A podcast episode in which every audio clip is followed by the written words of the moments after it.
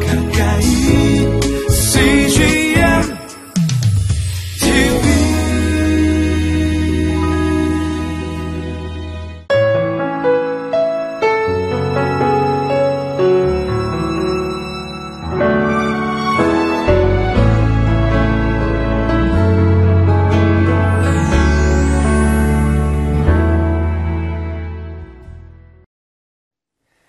하나님 앞에 겸손히 엎드리고 싶은 월요일입니다.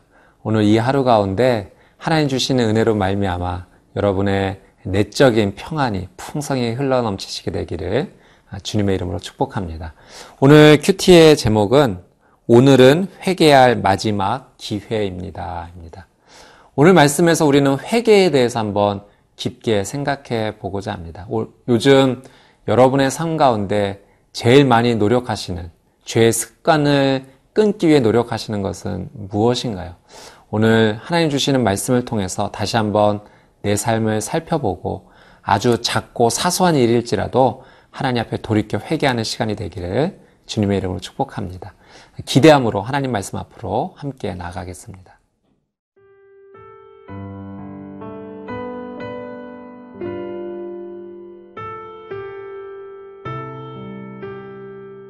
누가복음 13장 1절에서 9절 말씀입니다.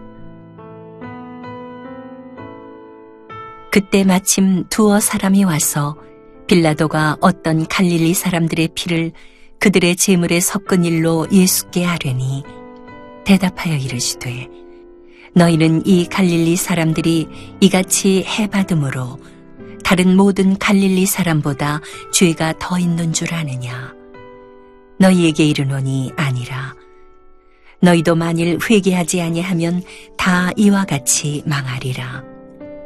또 실로암에서 망대가 무너져 치어 죽은 열여덟 사람이 예루살렘에 거한 다른 모든 사람보다 죄가 더 있는 줄 아느냐.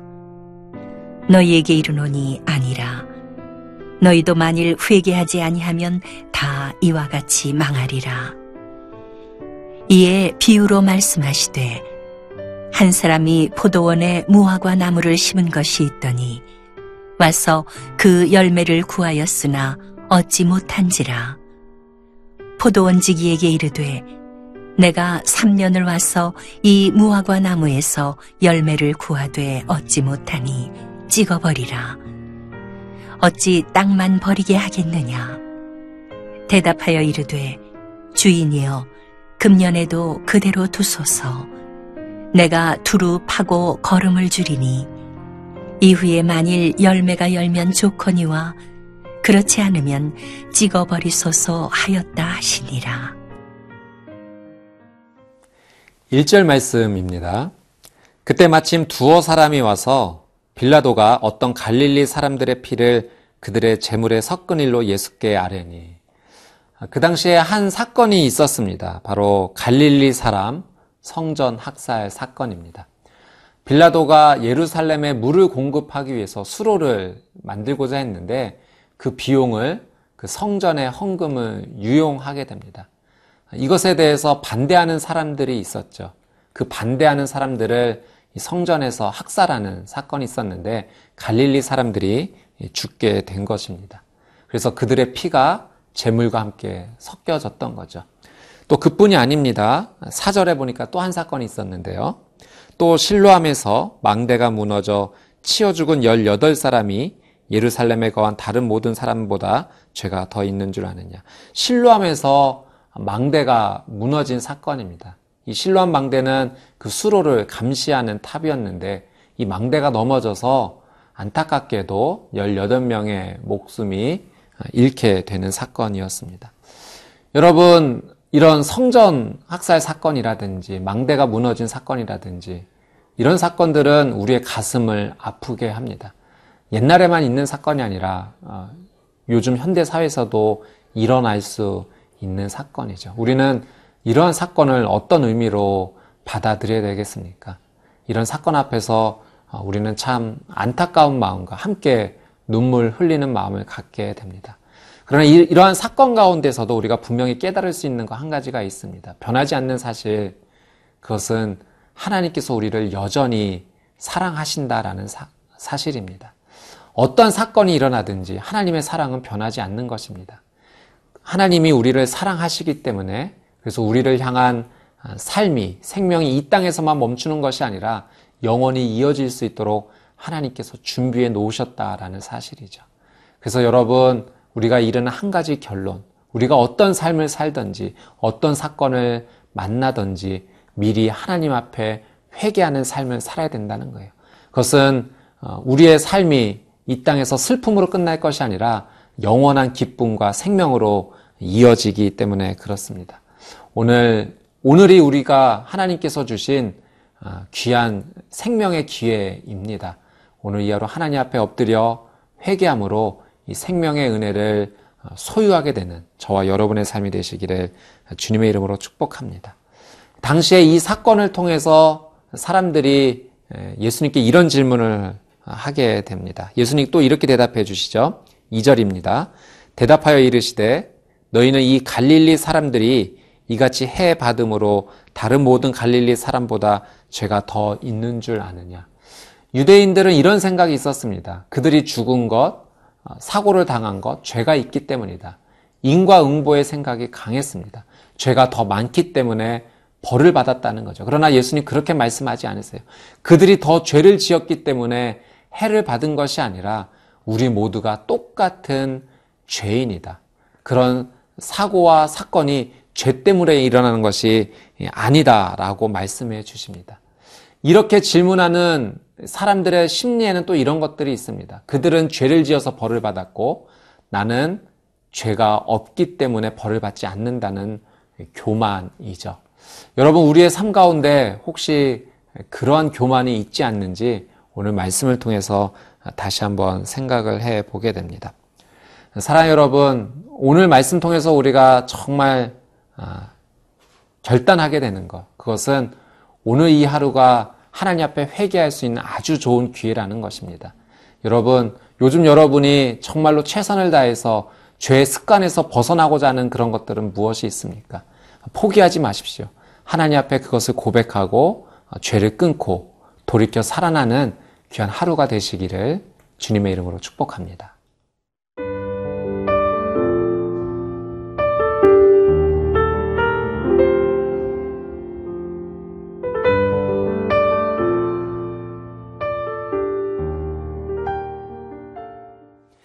6절 말씀 함께 보겠습니다. 이에 비유로 말씀하시되 한 사람이 포도원에 무화과 나무를 심은 것이 있더니 와서 그 열매를 구하였으나 얻지 못한지라. 예수님께서 열매 맺지 못하는 무화과 나무 비유를 들어주시는데요. 이 말씀은 전체 주제는 회개해야 된다는 것을 예수님께서 가르쳐 주시기 위함입니다. 근데 이 말씀에, 6절 말씀에 보면, 어, 주인이 포도원에 무화과 나무를 심었고 열매를 기다렸다는 거죠.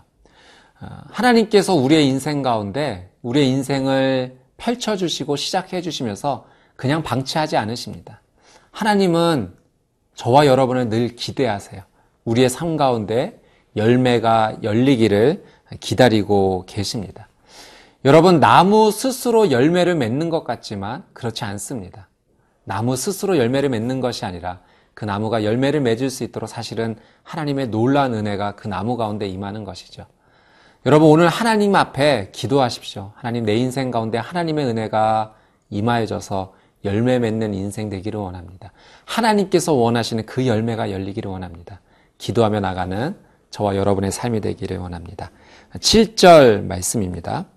포도원 지기에게 이르되 내가 3년을 와서 이 무화과 나무에서 열매를 구하되 얻지 못하니 찍어버리라. 어찌 땅만 버리게 하겠느냐. 아, 포도원 주인이 3년을 기다렸습니다. 그런데도 열매가 열리지 않아서 포도원 지기에게 이 나무를 찍어버리라 라고 말을 합니다. 여러분, 3년을 기다렸다는 것, 아, 바로 이것은 하나님께서 우리가 회개하고 돌아오기를 기다리신다는 거예요. 아주 오랫동안 참고 기회를 주면서 기다리신다라고 하는 사실이죠. 그러나 3년을 기다렸다는 것은 언젠가 끝이 있다는 것입니다. 여러분, 우리에게 은혜가 주어졌어요. 하나님께서 회개할 기회를 주신 것입니다. 그러나 언젠가 끝날이 올 것입니다. 그 끝날이 오기 전에 하나님 앞에 엎드리는 것이 지혜입니다. 기회가 주어졌을 때 엎드리는 인생 가운데는 놀라는 하나님의 은혜가 있는 것이죠. 자, 8절 말씀입니다. 대답하여 이르되 주인이여 금년에도 그대로 두소서 내가 두릅하고 걸음을 줄이니 포도원 지기가 이 주인을 만류합니다. 조금만 한 번만 더 참아 주시죠. 제가 경작하고 걸음을 더 줘서 한번 열매를 맺게 해보겠습니다. 이 포도원 지기는 예수님을 상징합니다. 우리를 도와주시는 분이세요. 사랑 여러분, 우리의 삶 가운데 예수님께서 이렇게 우리를 사랑해 주시고 인도해 주신다는 사실을 늘 기억하세요. 그분은 내가 열매 맺을 수 있도록 말씀으로 우리를 인도해 주시고 또 사랑으로 우리를 가르쳐 주십니다. 예수님 앞에 엎드리는 하루, 기도하는 하루 되십시오. 주님의 은혜가 필요합니다. 주님의 도우심이 필요합니다. 주님께서 나에게 경작해 주시고 걸음 주실 때 내가 열매 맺을 수 있습니다. 그렇게 예수님의 이름을 더 간절히 부르는 복된 하루가 되시기를 축복합니다. 마지막 구절 말씀입니다. 이후에 만일 열매가 열면 좋거니와 그렇지 않으면 찍어버리소서 하였다 하시니라. 예수님의 은혜로 말미암아 우리가 회개의 기회가 주어졌습니다. 우리가 자녀들을 양육할 때 자녀에게 그렇게 말할 때가 있습니다. 자녀가 좋은 것을 행동하기를 원하고 옳은 자리로 돌아오기를 원하는 마음으로 자녀들에게 권면하고 교육하고 가르칩니다. 어린 자녀에게 이렇게 표현하죠. 어, 아빠가 셋 셀 때까지 이렇게 했으면 좋겠어. 하나, 둘, 둘의 반, 둘의 반의 반. 셋을 외치지 않습니다.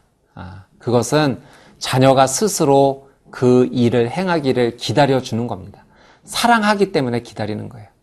오늘 하나님의 사랑이 저와 여러분을 기다리고 있습니다. 하나님의 하나, 둘, 둘의 반이라는 이 외침 앞에 겸손히 눈물로 엎드리는 저와 여러분이 되시기를 주님의 이름으로 축복합니다. 기도하겠습니다. 기회를 주시고 우리를 사랑해 주신 하나님 감사합니다. 주신 기회에 저희가 눈물로 엎드려 회개하는 하루가 되게 하여 주옵소서. 우리의 작은 습관, 죄의 습관을 하나님 앞에 고백하고 돌이키는 놀란 은혜의 하루 되게 하여 주옵소서. 예수님의 이름으로 기도드리옵나이다. 아멘.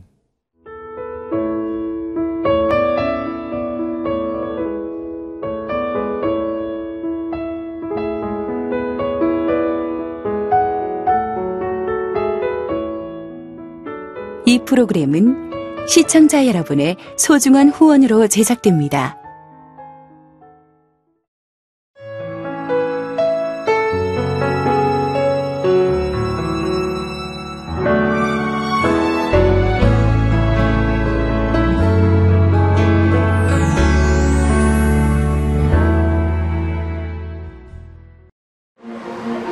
I'm Reverend Bernardo Santos. I'm pastoring in San Francisco Presbyterian Church. Uh, as a pastor, I, it's good to uh, satellite broadcasting of C, CGN TV.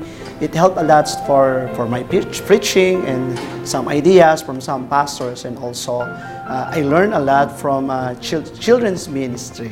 Thank you for CGN TV for this kind of uh, ministry broadcasting for uh, to share uh, their ministry around the world. Thank you very much.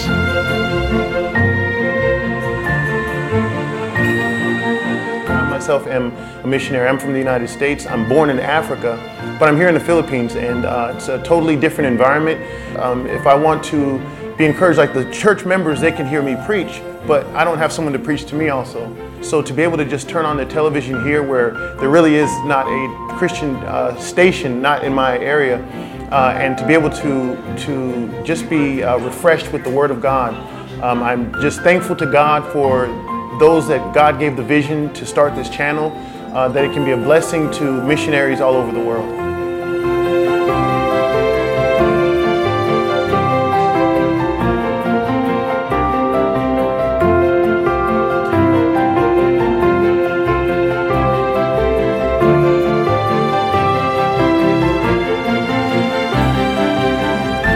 CGN TV. We we appreciate it, God bless you. And I pray, Lord, that many people will come to the Lord because of your willingness to go out and do all this. And thank you, thank you.